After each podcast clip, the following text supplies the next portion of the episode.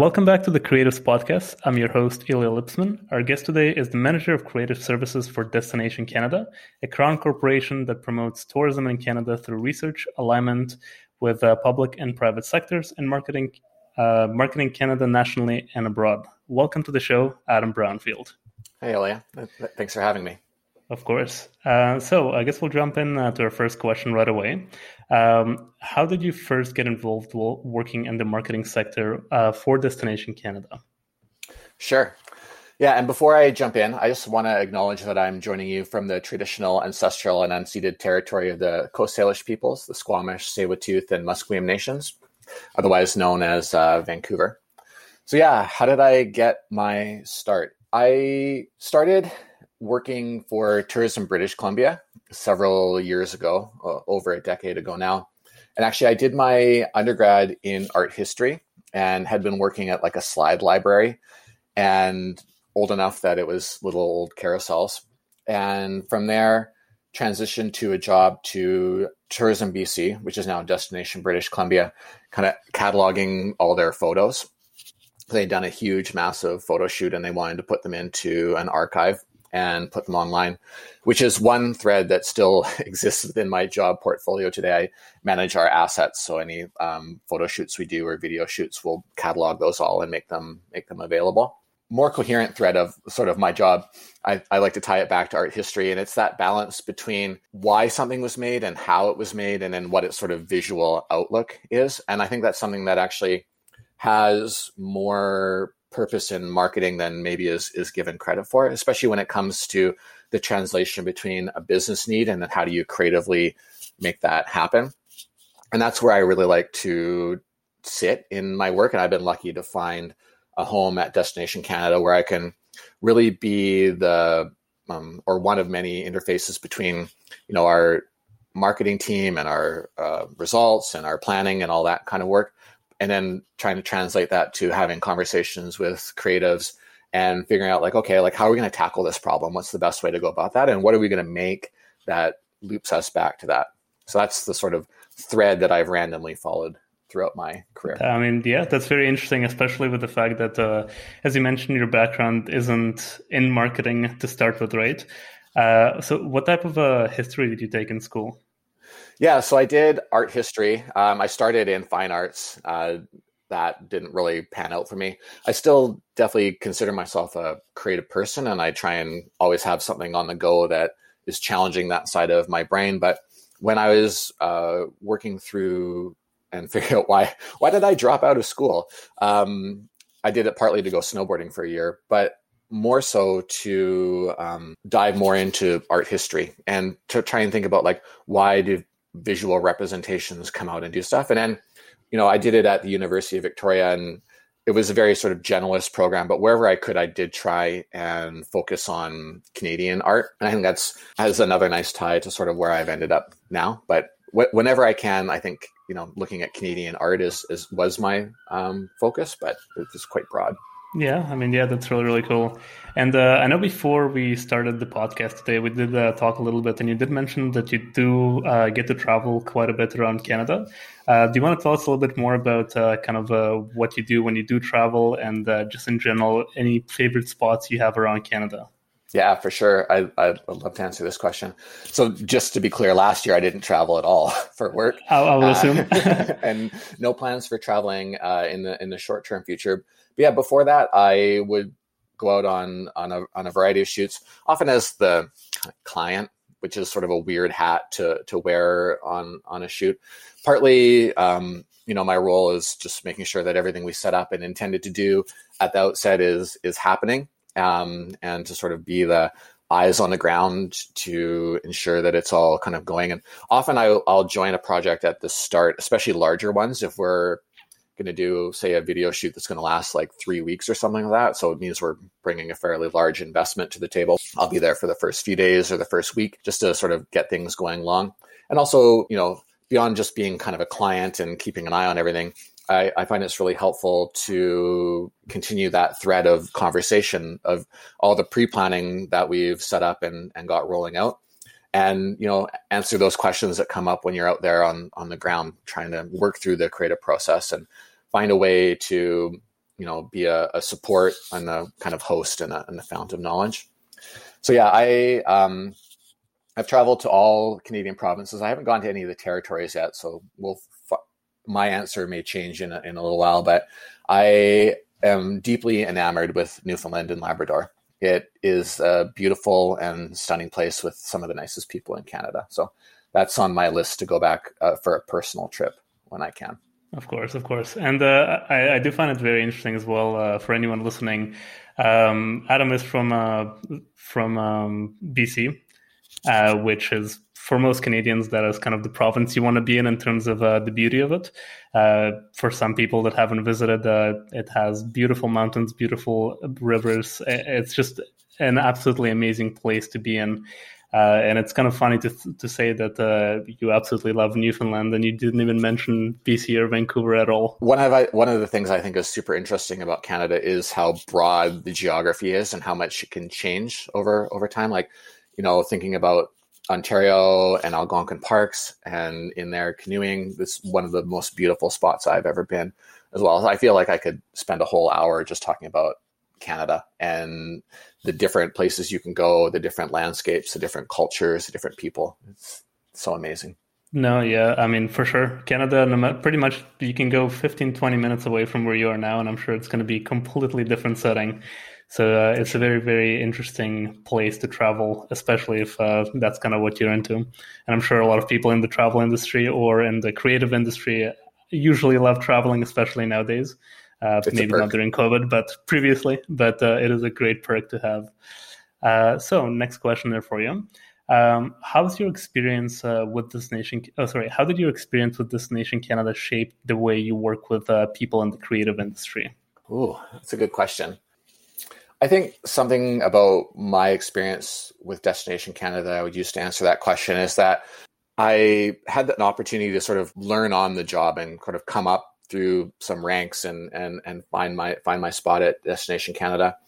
And I think through kind of having a bit of a an evolving job title and an, an evolving role let me really kind of find different ways to work with people and have a lot of very kind of small projects to cut my teeth on and make connections, figure out how the best way to work together with uh, with various people.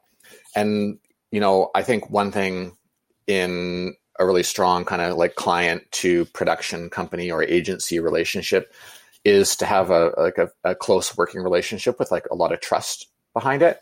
But this idea of trust and I, and I think that's a really important part of, of working together and i think i've had the opportunity to to find ways to build trust and to then take that and and leverage that and and take those creative conversations and those relationships further and and create stuff that has I think more meaning and and more value behind it. No, no, I, I, very much agree, especially when it comes to trust. I feel like it both it doesn't matter if you're the client or if you're the creator. Like without trust, you don't have anything. And in most cases as well, I know a lot of uh, creatives who are starting out, they worry very much about the cost of the project or how much to charge the client. And something honestly that I feel like the more time you spend in the creative industry, the more you realize that a lot of the time it's more about the trust than it is about the money. Like if you, for example, had a choice between two clients and one was charging you a bit more and one was charging you a bit less, but you had more trust with the client that was charging you more, even though their work was the same. Of course, if you didn't have a if you didn't have a budget in mind, you'd probably go with the one that you trust more because you know it's going to be much easier to work with, and you're probably going to get a better better result that way as well. Yeah, for sure. I mean, there's tons of factors that go into figuring out like who you're going to work with, when and where and and why. But yeah, I definitely think trust is trust is a big part of it because I think you have, you know, when you're when you're going from brief, however much sort of pre-production documentation that you put together, once the camera starts rolling, there's always a little bit of um, uncertainty and some magic that comes out of that. And I I think when both a, a client and a, a production company or a creator have trust that you know that magic can happen and a little bit of spontaneity can find its home in there. And knowing kind of like another way i often kind of explain my job is building sandboxes for people to come and sort of work in. And if i can do a really good job and put tons of tools in a sandbox and uh, put definition around the edges of that sandbox on where we want to be and why we want to be there, that's I think when the best projects come because everybody sort of knows why they're there. They know what they're armed with and what they're going to do. But there's enough space in there that the sand can take many many forms, and that's also what I like love about my job. You know, I produce tons and tons of uh, work from behind the scenes. I might make it sound like I get to travel across Canada all the time, but that's a very small part of my job. A lot of it is just sort of setting it up and cutting people loose and letting them go and do their work, and then being amazed by the results that I get back. And that's a a very rewarding part of my job. But I think it's also where you know having that that trust and that sandbox kind of comes out, and then you know you get something in your inbox like a week later, you see that first cut, and you're like, yes, yeah, we nailed it. And no, exactly. And I know, uh, I mean, a, a really big thing for people in the industry that are starting out as well is a, lot of the time you do start out with, of course, small projects and sometimes you do them for free and sometimes it's not work that you maybe specifically want to do. Uh, and a lot of creators of course started because they want to do something creative. And I, I, like i like what you mentioned a lot that you that you said that you you still want to give them guidelines because at the end of the day you want you ha- you need to achieve something with the project but letting them have the creative freedom outside of those guidelines like i think that is amazing because you're giving them the creativity that they need to achieve that amazing result but at the same time you're achieving what you needed as well yeah yeah for sure yeah and I, I mean i've definitely done jobs where it's very directive and it's like go do this one thing very specifically um, but I try not to do too much of those, and those are for very specific business yeah. reasons. And I think you know um, a lot of the work that we do at at Destination Canada is in that kind of content marketing space, and I love working in there because it's it's as much about storytelling as sort of the why you're doing that, and and that's where that um, freedom to kind of like put a bunch of parts together and then see how it all nets out kind of kind of shakes out there. Another thing you mentioned is like kind of this idea of um, working and kind of getting paid. Is that something you want to talk about a little bit more on the podcast or? Uh, yeah, of course. Uh, if there's anything specific that you wanted to mention, go ahead. So yeah, I was listening to that first episode that you put together, and, and when you're first getting started in the industry, there's the, this real tension of how how do I get work? How do I sort of build a client base? And how do I make money, right? And this kind of push and, and pull back there. And I one thing I, I would really encourage anybody who's starting out or whatever kind of part you're in in the business is get a really good idea of what your rates should be. Um, even if you don't always stick to them and sometimes go a little over and sometimes find yourself a little under in there. I I have had many conversations with people kind of getting started and doing their first job for us. And I find it's even you know, there's always a conversation to have and there's always kind of figuring out like, well, what's our budget and what can we do this for and, and how can we get it done? But I find those conversations always a little bit smoother when people have an idea of what what they should be up to and what they should be asking for in order to sort of make a living and and piece it all together. So as well as you know, especially when you're kind of getting started, you want to get a bunch of clients and you need to get sort of get your foot in the door. And sometimes you might end up working in real estate, which may not be the kind of uh, penultimate um, part of a career trajectory. But even there, like figure figure it out. Like you shouldn't do too much for free. Is one of my pieces of advice because there's often you know money to get stuff done out there and there's and there's people who are willing to sort of pay for it and maybe it's just trying to find out who those people are and what they're up to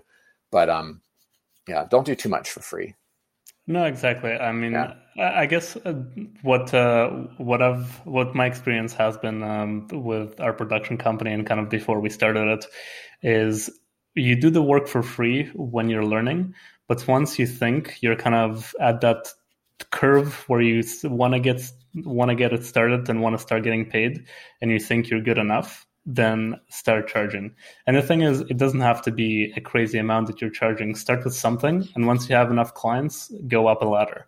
Like let's yeah. say, for example, you start with 500 bucks for a video, and then you have a lot of clients, and then you're just like, oh wow, I can charge more now. So you start charging a thousand until you kind of get to that level that you want to be at yeah, and figure out like a comprehensive day rate and all that kind of work. Exactly. Sure. And uh, speaking actually of that, when it comes to creatives that you've worked with, um, is it usually larger projects that you work with, or is it a lot of social media work that you do? So like shorter clips uh, or is it kind of a big project that you're working on? And in terms of their rates and kind of, uh, of course, you've worked with many creative. Uh, is it usually the day rate that they charge? Is it per the project, or how how do they do it in your uh, my, in your eyes? My answer is going to run the gamut for sure. Um, yeah, the size of project that I would work on with uh, a individual or a company could range from like yeah like a thousand dollars to hundreds of thousands of dollars and um, can be built in many different ways. Small, smaller ones tend to be a bit more based around a, a, flat rate. So if I am looking to get something done for you know a couple thousand bucks, usually we're sort of starting there and figuring out like okay, let's work back from the budget, figure out what kind of production value we're looking for, how much effort we're going to put into it, and, and making sure we're kind of sitting around that um, that right space there. Whereas larger projects, then yeah, it kind of rolls much more into day rates for various people um, and kind of see a fair amount of shifting there. Usually, um, when we're talking about like a, a larger project, you're going to pay a day rate for um, the time of other than usually like the sort of like more sort of senior people in the in the company usually you'll pay a day rate for them just a, a, bit more like on shoot and then that covers their kind of like involvement before and after. And then usually for the rest of the crew, it sort of just adds up on like, you know, how much pre-production work do they do? How much travel time do they have to do? Then their actual those shoot days, the travel back, and then if they're involved in a post, uh, usually you're sort of paying around that. So it gets fairly detailed in those like larger project breakdowns. Um, can have many many line items of like kind of who's doing what and, and what they're up to.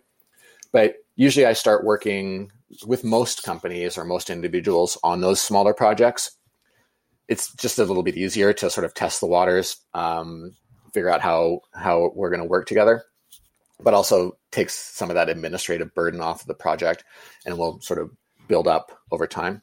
Now, you know, there's a lot of variety in, in all that, and sometimes we'll jump to a big project with a company, but usually that's sort of how how how it will work. Of course, and I, I do really like that advice as well, as you mentioned. Of course, like the project that you jump kind of on the bigger projects of the company, it's probably a company that's very established. You know their work, you've seen what they can do.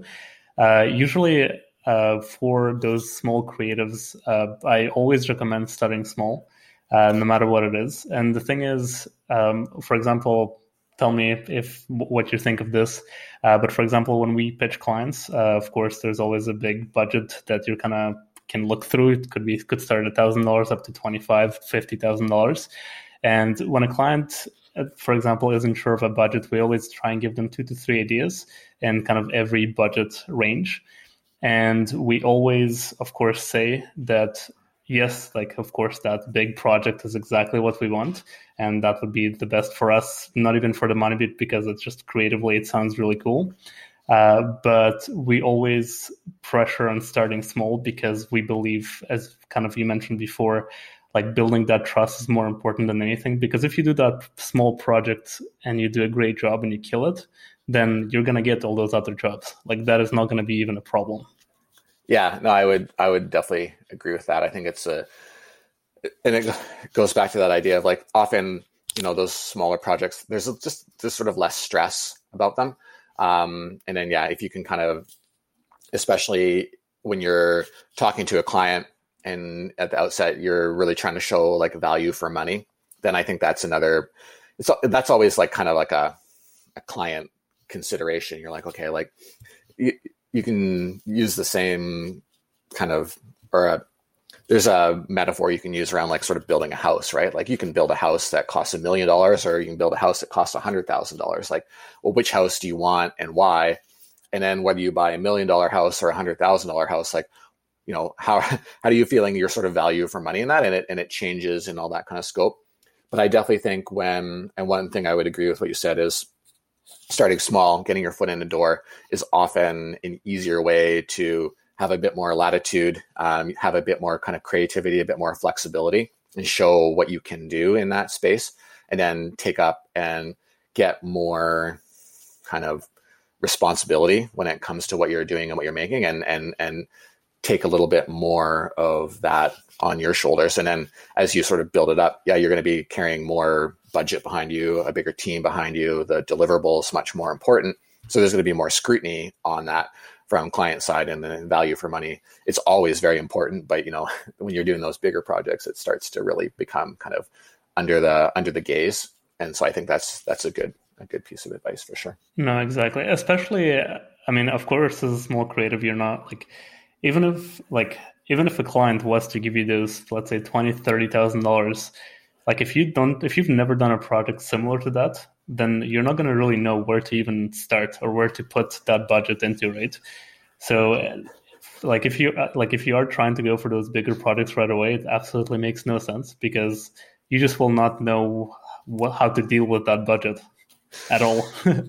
yeah, I mean, yeah, without kind of peeling back too many layers behind it, yeah, I've, I've seen some projects like underbid in the past, and then you know people end up kind of working um, a little bit extra on that, and and you, it's all part of the part of the learning process. Oh, 100 percent. Sure. Yeah, hundred percent. Um, and uh, in your experience, what is the best way for small creators to start working in the tourism industry? Of course, uh, right now it is uh, it's not really something we're going to even kind of d- dig into too deep, just because uh, of COVID. It's probably not something that anyone is even looking for, uh, for the most part. Uh, but for example, in a year or two from now, when COVID isn't really a thing, Uh, what what would be your advice? Sure, and actually, you know, although I didn't really travel last year as part of all the work that we did. We did a bunch of really small productions, and what, what we're focusing on is making sure we have you know local crew working on local work, which we often do. Anyways, it doesn't necessarily make sense to me to fly somebody from Vancouver to St. John's when there's amazing people out there that we can work with, and we're always looking for that hybrid. But now it's definitely like okay, travel is kind of as as strictly limited as we can, so there's always that possibility. But I think you know, writ large, if you're looking to work in the in the travel industry, and I and I think this advice would you know parlay into many other industries is really look at what all those different organizations are up to and, and what they're doing. You know, the the travel marketing space isn't you know necessarily as cookie cutter as some people think it is, and I find also a lot of people who want to work in this space are coming at it with their own I you know their own kind of view on what it should be like and don't actually take a step back and look at the diversity of ways that different organizations are doing marketing. I mentioned you know we do a fair amount of work more in the content marketing space. So how are we telling stories that evoke uh, a sense of place and make you want to have a kind of an emotional connection towards going there. So that's how we tend to play but a lot more of the sort of travel marketing spaces in the beautiful pictures, fast cuts, um, big soundtrack, smiling people kind of space. And so I think no matter where you're going and, and what you're doing, always sense check like what is your vision for that, and then what is a company's vision for that, and do they align or not? And not to say that if there isn't um, sort of a natural alignment that you can see at the outset that you shouldn't approach them or, or, or want to work with them.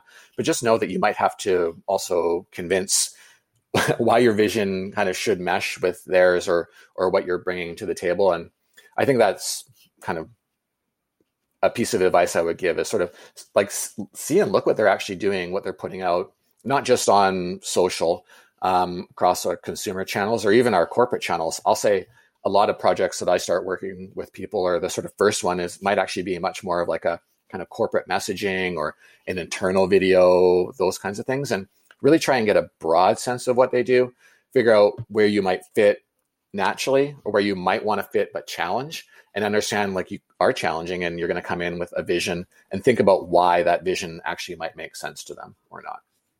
And uh, another question on that note as well so, of course, Destination Canada is quite a large company. And uh, if, for example, a small creator, I feel like the first thing that comes to their mind is I'm sure they have a lot of video content and a lot of people that are better than me that can probably do the job, better. But let's say I really want to work uh, for a company like it. Would you have any advice on if for example the creator thinks they like they might not be good enough or they might not just they might not have a big enough production to be able to achieve what for example you might be looking for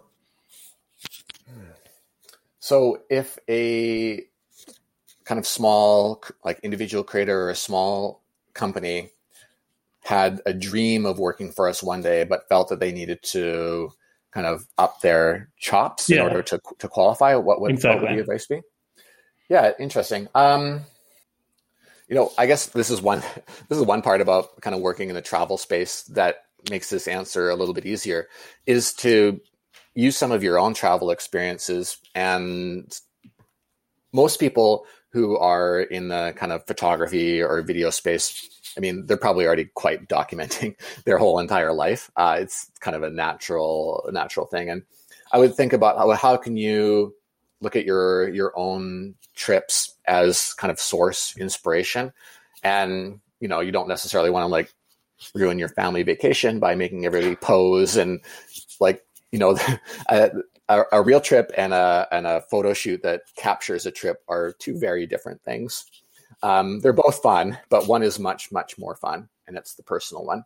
Um, but how do you uh, document that and kind of turn that or i think another piece of advice would be really look at where you are no matter where it is across canada and really start to celebrate where you are right now. Um, whatever city, town, big, small, uh, nature, whatever is sort of at your at your back door, and try and capture that. And I think putting on a lens of you know why would somebody in the UK or France or Germany or China or Japan or Australia or wherever like why would they want to come to the spot like what makes it so magic and so beautiful and capture the images, the video, but also the sort of stories and the reasons behind coming and going there. Like very few people are going to travel just to see something. You know, they want to know that when they're in a town, they can have an experience. So there's friendly people, there's other stuff there. So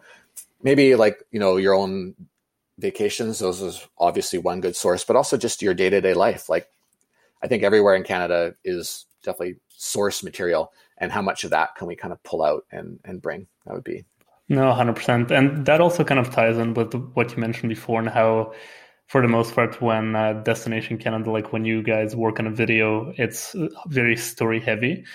And i think that's very very important. And that's something we like we do we try and do as well with uh, Ilya and Faro is something that a lot of people are kind of stuck on in the past is as you mentioned especially in the travel industry is they'll showcase a beautiful location. It doesn't matter where it is. For example, in Canada, if you go to Victoria or BC, there's a bunch of locations that you can film, get some beautiful drone shots, whatever. But um, and the thing is, like, people will look at it and they will say, like, "Oh wow, this is beautiful," but it still doesn't hit home. There's no like, "Oh, like yeah, like uh, maybe I'll visit there at some point," but it's not like I, I want to go there right now. And I feel like when you start telling more of a story and relating that into the video, the video just becomes so much better because then the viewer can actually feel something. It's not just about a beautiful location, it's about the people at the location, it's about uh, pretty much anything that that location has to offer other than it being beautiful because the, i guess the, the, thing is now especially with social media is you can go on facebook or instagram and you'll find beautiful photos of Bali or you find beautiful photos of Hawaii or BC. Like there's beautiful places everywhere. And it's like, how do you get the person to choose your location over the other location? And that's doing a story about it. And yeah. I feel like a lot of people are so behind about it, especially in the travel industry. They'll showcase everything other than tell the story of why you should go there, pretty much. Yeah, I, I agree with that. And I think part of the reason we don't I, it's not to say that we don't end up in that space sometimes of beautiful images and music. Like, you know, it, it makes sense in in in spots, and so we definitely do that. But I think um, part of the reason that we don't necessarily play in there as well is it's it's so broadly done. You know, you can go on YouTube and look up any spot in Canada, and and for sure find somebody who's been there and flew their drone around and got some really great shots and stitched it all together and did a great job of it. And they're kind of doing all that marketing on our behalf. And sometimes we'll, um, not necessarily so much in the last year or two, but you know, bring those people up and you know, kind of work with influencers and have them travel around and do their vibe. But I think at, at our core is when we're looking at more in the sort of owned content space where we're playing a more executive producer role. It's totally about storytelling, and and sometimes it's you know uh, first person, like the kind of creator, like what's their story, what's they're doing. But many times it's you know in that somebody else's story. How can you document you know what makes them love where they are because i think that's what a lot of people want to know right like if i'm going to travel to saskatoon and i happen to love saskatoon. I think it's a really great little town um, or city. Shouldn't call it a town. It's definitely a city. Um, and but to hear like well where do the locals go? Like what what are they up to? What like where do they love? Like what's their favorite spots to go out of town? You know where do they like to dine? Where do they like to hang out? I think that really helps frame your trip beyond just understanding it's a place I could go to that's beautiful, but then what am I going to do there? And that's sort of the bridge that a story can take between beautiful emotive inspiration and then give you some ideas of like yeah when i'm there like i want to go to that restaurant i want to see that person or that you know person's artwork or this gallery you know that's a key spot for me to go put on my itinerary when i'm there Exactly. And it's also, especially for uh, the traveler, you're making it much easier because they don't actually have to go ahead and find the locations themselves. Like you kind of give them, oh, like you could go here, you could go there. So you're pretty much giving them information for free. Like they don't have to pay for it, they don't have to go look for it anywhere else. You just give it to them right there. And it just makes that process so much easier. And uh, speaking of that as well, uh, of kind of projects that you've uh, worked with, do you have a favorite project project that you've worked with or work, worked at? Well, that's a tough choice. Favorite project that I've worked on, or you can list a couple. Yeah, it, it probably. You... So last year, obviously, with COVID hitting and the travel uh, industry really getting a big shakeup and and and a big change, there was very limited kind of travel, and so we weren't doing any kind of like big productions, and we kind of scrapped a few of our like you know we were going to do a few big series and you know, bring people in internationally and doing stuff and kind of tabled all that. But we still knew that there was, um, you know, a lot happening in, in Canada. Like it's not that COVID kind of shuts down culture. It doesn't shut down people. It just sort of changes the way that we're working. So we did I think we did about 20 little small video projects last year, working um, much more with like individual creators or little production companies. We kind of branded them under this idea of like love letters to Canada or love letters to place, which is an idea we're trying to keep evolving, show why people love where they are. And I think that brings a bit of heart to a spot and helps people see, you know, why a local cares about it. Then, you know, it has a sense of culture. It has that sort of sense of vibrancy. And there's a few um, in that that I that really really struck a, a chord with me. One, um, we called it the mother. I, I, don't know when we put it out on YouTube. We probably called it something a little bit different, but it's um, a letter of advice to a young child. So I was working with um, one of my favorite creators to work with, Shano, up in the Yukon. He uh, runs the the Solidarity Union North, TSU, Solidarity Union. Um, we just sort of spitballing this idea around and came out with the idea that like, how about a young mom who has a child who originally were planning on doing a like around the world trip with um, their child, so the um, mom, mom and husband, and they had to cancel that. Right, they wouldn't be able to travel around the world but they had this year and they lived in the Yukon, which is one of the most uh, visually stunning places. And it's this idea that even though maybe you can't cross borders, you can still travel. There's always a place to explore really close by. So that's one that I really enjoyed working on. Uh, and that I, I think, you know, talking about trust kind of threw it out there and saw what would happen. I was uh, amazed by uh, what came out there. And then another one that uh, we haven't released yet, um, but it's more on Vancouver and telling a story of um, Mayumi, who moved to Vancouver a little over a decade ago from Japan to go to Vancouver Film School and then established herself and stayed here. And it really talks about her love for the city through food and a little bit about how she also, over time, as you know, Vancouver's food scene has evolved and has become much more about celebrating the unique food cultures that are here and how they kind of coexist within the city. She also found a little bit of like personal coexistence and a personal kind of I'm going to say that again.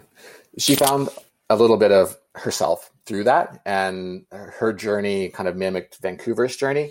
And I think it really paints a beautiful picture of the city and, and why it's so interesting. And so th- those ones are kind of top of mind, but there's so many out there. It, it really is impossible to choose. And sometimes I'm on our YouTube channel, kind of like looking around for analytics, and I see a video mm-hmm. from like three years ago. I'm like, oh man, that was my favorite one. I love doing that one. So it's kind of whatever was your most recent one is your favorite no, one, and whatever is your next one is the one you're most excited about. That is the short and most true answer that I could give. No, I love that. I mean, yeah, I mean, it sounds, I mean, it sounds really cool. If you guys, um, for anyone watching, uh, of course, as you mentioned, one of the videos has not come out yet, and I think, uh, at least in my opinion, that one seems extremely interesting to watch. Uh, so, um, is it going to be on the YouTube channel? Yeah, we're uh, peeling back a bit of the layers as an organization always trying to figure out what's the best time to promote travel within Canada. So publicly facing, we're quite quiet now. We do a few things on social here and there, kind of inspirational ideas.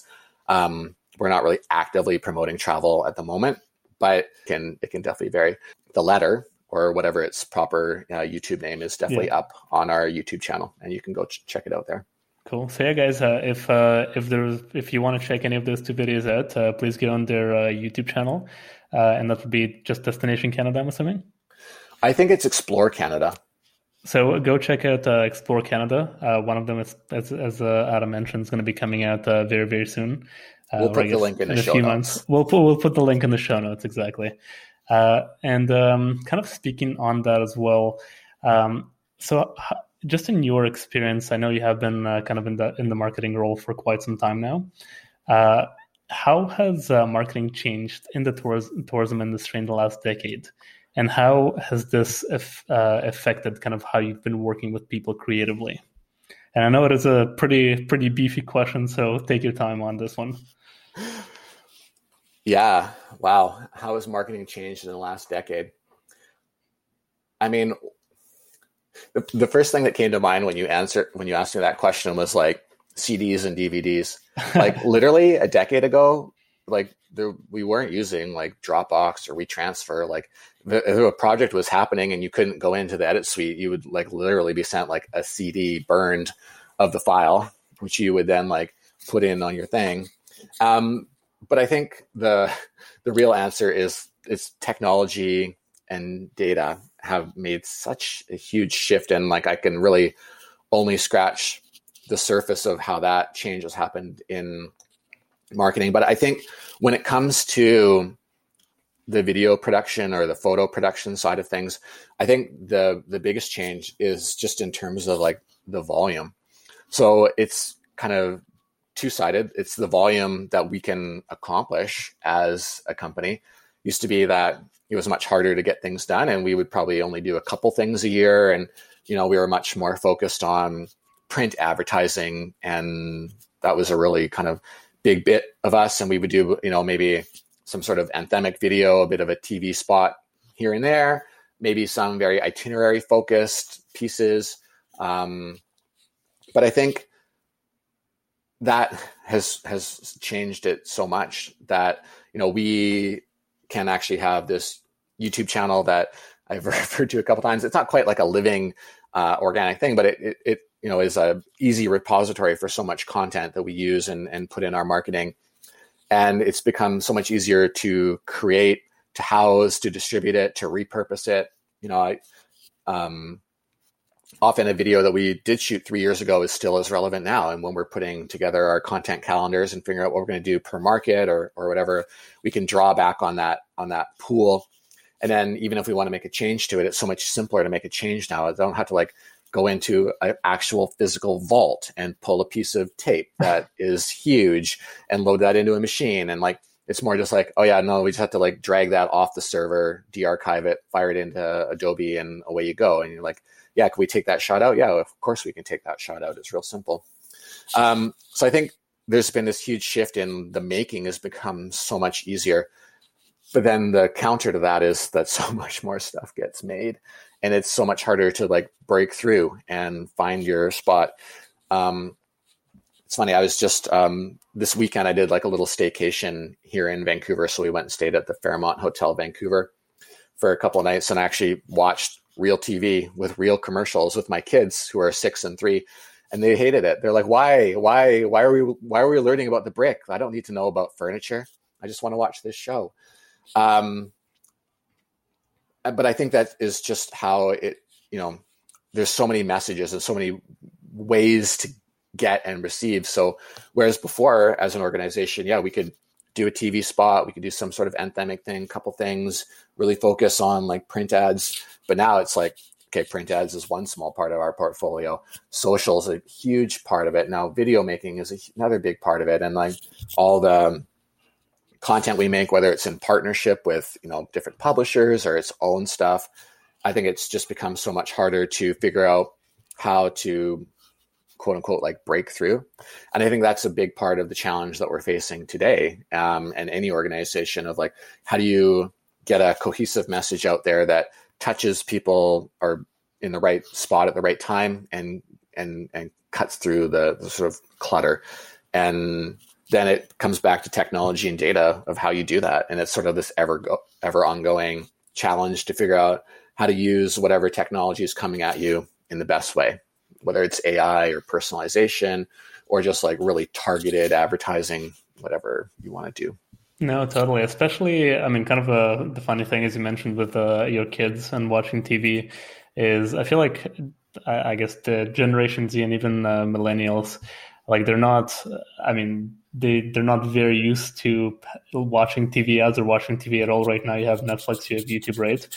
And I mean, of, of course, now you start having TikTok, so people's like span pretty much went from oh yeah i can watch this like 20 minute ad 10 minute ad to okay this 10 second ad is a little too too much right now uh, so it, it is very interesting how it has been changing over the past few years and honestly like every year something new happens and you're like you have to adjust uh, for both the creatives and both yourself as well um, and uh, going to the next question uh, what do you see changing uh, moving forward, and how can creatives take advantage of those uh, changes? Yeah, I, mean, I, I, definitely see the evolution of technology and, and new platforms kind of coming on on board. So that's going to be something to continually figure out. And how does personalization and AI have a form in video? I don't really I won't profess to even trying to keep up with that question, but I don't. I, I, definitely don't know where it's at now and kind of what's going. And and when I do kind of try and see around the edge of what we're doing with AI and trying to figure that out. So I think that's a huge, huge challenge. But then I think it's also um, figuring out how, as new platforms kind of spin up, like TikTok, like how, what's the sort of legacy of that? Like, what's the sort of enduring value? And if you can figure out, like, well, how to tell a story in that platform and see it kind of coming out and lasting for a little bit longer, I think that's where the marketing value comes in a little bit more. Like things that are too ephemeral. Some organizations really get in on that and and do an amazing job. Us, we're a little bit more kind of figure it out and see what we want to do um, space. But you know, one thing I would say is that no matter sort of like how technology changes, it has big impacts. Like it can, you know, make you know going back to what I was saying before, used to be like we would do a spot and it'd be like one final deliverable. It was the 30 second TV spot. It's all we needed. Maybe we had an English French version. Maybe we had a little bit of stuff like that. But now when we're putting together kind of like a deliverable brief for a project and we go and look at the checklist of everything we might put on there, we might actually be coming back with like 25 final deliverable files and, you know, for various platforms and trying to figure out like, okay, like you know, usually we start with kind of like its full length version, um, but always try and see like, well, what are the what are the cutouts so we can make, and not necessarily cutouts that are um, or cut downs that are just like trailers, but what are like little stories that sit within that that we can kind of expand. So all that to say, like a project can really spin out to like way more things now. So I think that's one part of like as we evolve, how you, how you can think of kind of like your central piece and then all the kind of things that sit around that and try and work those back but then the threat of you know as we were talking about earlier in this conversation and kind of my thought behind it is you still always have to understand like why are we doing this? Like, what is the ultimate goal we're trying to accomplish? And that never really changes whether you're on TikTok or YouTube or Facebook or Instagram or we're trying to do videos of the New York Times. Um, we still have to have that. And that core and sort of holding that central piece, no matter what the technology, that's, I think, where um, the most success can be found in in keeping that those two things going and, and evolving and and improving. No, for sure. I mean, there's different ways to play on that goal, depending, of course, on the platform. Of course, TikTok, it's going to be shorter. If it's a YouTube video, it's going to be longer. But at the same, at the end of the day, you're you're trying to promote travel around Canada, and that's kind of your main goal. And if that can be done within that time frame and on that uh, platform, then I mean, you've achieved your goal, right? Yeah, for um, sure, for sure. And uh, kind of uh, going a little uh, on a little different route. Uh, as a like as a smaller creative writer, and that doesn't have to be specifically for Destination uh, Canada. It's for any pretty much anyone because you are kind of in the industry. Um, if uh, if you were to be reached out to, what would be what would you say is the best method to do so in your opinion?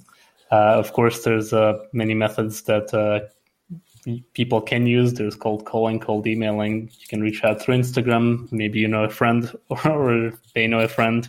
Uh, but what do you think is uh, your favorite? My favorite, for sure. Um, I definitely like email because it's so sort of a passive way for me to get information and kind of address it when I want to. But I think people, speaking from personal experience, can sort of find my email address many ways. Um, publicly is one, but also by finding different ways to connect with us as an organization or me personally or through um, you know the work that i've done or you know the kind of contacts that we have made um, all across canada. So there's many ways to sort of get that initial access. And and i think can't say one is maybe better than the other. I think they all can sort of kind of work. But when it actually comes to like getting stuff in my inbox. One thing I definitely like is seeing people's work and seeing it more on like a regular kind of updated basis. Like even if it's not necessarily like in the travel or tourism space, as long as you know I think it has some kind of relevance to me. That's what I like because often I'll sort of save those things for a Friday afternoon. I'll be like, oh yeah, okay, like let's go poke around and see what people are trying to show to me and do that and you know take half an hour and watch a bunch of videos and I really like that. That's a nice way to sort of end my week when I can find the time to do it. Um, so I, that's one way that I that I like to sort of get communication in, and kind of helps also keep different um, creators or makers sort of top of mind for when an opportunity might arise. And I'm like, oh yeah, that fit there might have worked. I'll also in a second talk more about the actual formalness of working for Destination Canada, but I think for any client, you know, you want to be top of mind. You want to, you know, be out there. And so I think there's sort of some sort of like regularity in that communication. Of course. Is so, is a really good thing. Of course. So as uh, just kind of to uh, clarify a little bit. So whenever, so for example, let's say I'm a creative and I send you that first initial email. Uh, of course, 99% of the time it's not going to be opened. It's not going to be seen. Uh, and of course, uh, for from someone who has done a lot of cold emails in the past and is doing it even as we speak, um, it, eh, like the best way to get clients is of course to follow up. If you don't follow up you're not going to get anything out of it. Uh, so as you mentioned uh, in your follow-ups something that you like seeing is the work of the individual.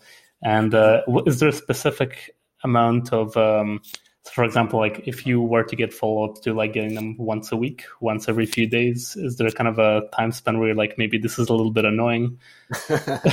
Um, i mean I, I maybe like more than once every two weeks, maybe once a month for me would be the nicest, but like yeah. it, it, totally varies. And like, and, uh, and just because I don't open it or look at it or respond doesn't mean I don't necessarily care. It just means I don't have the time to sort of, of get, course. get to that. And like, the one thing I definitely don't like is when people expect me to follow up. And then when I don't, they kind of have this building expectation that I've somehow done something wrong by not responding to them. Um, I definitely want to try and respond to everybody who gets into my inbox, but I just don't have the time to do it. Um, or when those responses are actually going to take me a long time to do. Like if you write me an email that's going to take me like 20 minutes to respond back to you, chances are I'm not actually going to get the time in my work week to do that. Um, and I had only so much time to sort of discretionary put out there. But I do actually like it, and I don't mind when people want to ask me a question if it's a short and simple and easy thing to answer.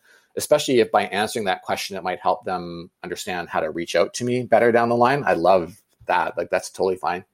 So I think there's ways to have like a little bit of like dialogue and share, but just know that it might move at a very glacial pace.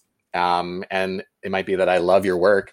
I just don't have a lot to action. So I'm not going to be putting a ton of effort into figuring out um, what you could be doing for us now. It might just be kind of sitting in the back of my mind. And I'm like, oh, yeah, like six months from now. Okay, cool. Like, let's talk to them about that project. Often, if I have an idea, I'm going to talk to multiple people about it, like sort of either through formally, kind of like we have an RFP process and a vendor and all that kind of stuff, or informally sort of figuring out like, okay, like how are we going to get this done, and what do we want to do here, and and you know, the procurement rules that we have in, as an organization, how are they going to apply in this situation? But yeah, consistency without harassment is sort of the the, the, the fine line. Yeah. No, hundred percent. And uh, kind of as you mentioned, um, I just kind of wanted to uh, tell the viewers a little bit if they haven't really been in the email space. Um, if if it is something like pretty much like don't get bothered if someone isn't answering your emails because kind of as uh, adam mentioned here uh, they're very very very busy people and i'm sure they have a lot of other projects going on and it doesn't mean that they they don't care or they haven't seen the email. It just means that it might have not been the right time or the right place. Uh, but definitely one of the biggest things that you want to do is kind of keep following up once in a while because if you don't they'll forget about you. Uh, and if you do, maybe in a year or two years, or whenever something comes up and you're the right fit, they'll they'll um, hit you up, and you might have a project that way. And uh, you, you, did want to mention something as well about uh, working with Destination Canada. Yeah, I, I, mean, I just I think because I was sort of talking about like, well, how how do ideas get started, and how does that um, connection happen. Yeah, often it's very like informal um, that you know kind of start a conversation, and and we can do certain small projects fairly easily. But we have uh, a much more kind of like formal process as well, where we'll put out like a RFP uh, and invite people to sort of apply. Should then build a roster, which then we kind of like draw upon that like roster of creators to action more of our work. It's not the only way we get stuff done, but I think that's also something to consider of like you know which companies you want to work for, whether they're in the um, tourism space or or not, is another person you can always talk to is like the procurement side of things. Like they may be able to give you some advice on how to just work with the organization, not necessarily within the video side of it. Um, and so I think you can kind of gather a bit more intel from there as well. But for us, yeah, it can get quite formal through like agencies and that sort of stuff. Which makes sense, especially because uh, for anyone unaware, and uh, let, let, me know if I'm saying anything correctly here, uh, but for a lot of uh, government organizations, it is a lot of, uh, it's pretty much one of the main ways that they get clients is by the creatives or anyone bidding on that project. And it kind of goes from there. Uh, it's just kind of a formality that you have to follow. Uh, of course, as you mentioned, I'm assuming that if there's one creative that you worked with or anything special that's going on, you might be not doing it that way. Uh, but for the most part, that is kind of the only way that you're going to get uh, through to those companies. And uh, speaking of that, uh, or I guess not speaking of that, on uh, on another side, there was was there anything specific that you wanted to maybe plug in before we finish up the podcast, or any projects, new projects that you're working on, or any last uh, last minute advice that you would like to give us? I have one one last thing that I was thinking about is also I, I find um, when companies are sort of doing this self marketing, so putting your reel together, your website, and kind of giving an overview. I think another tidbit that I would drop for people to consider when framing all that is showing a little bit of the collaboration that happened with the client when you can often I think people who work in a space understand like between that first conversation and then the thing you made, there's lots of changes that happen along the way.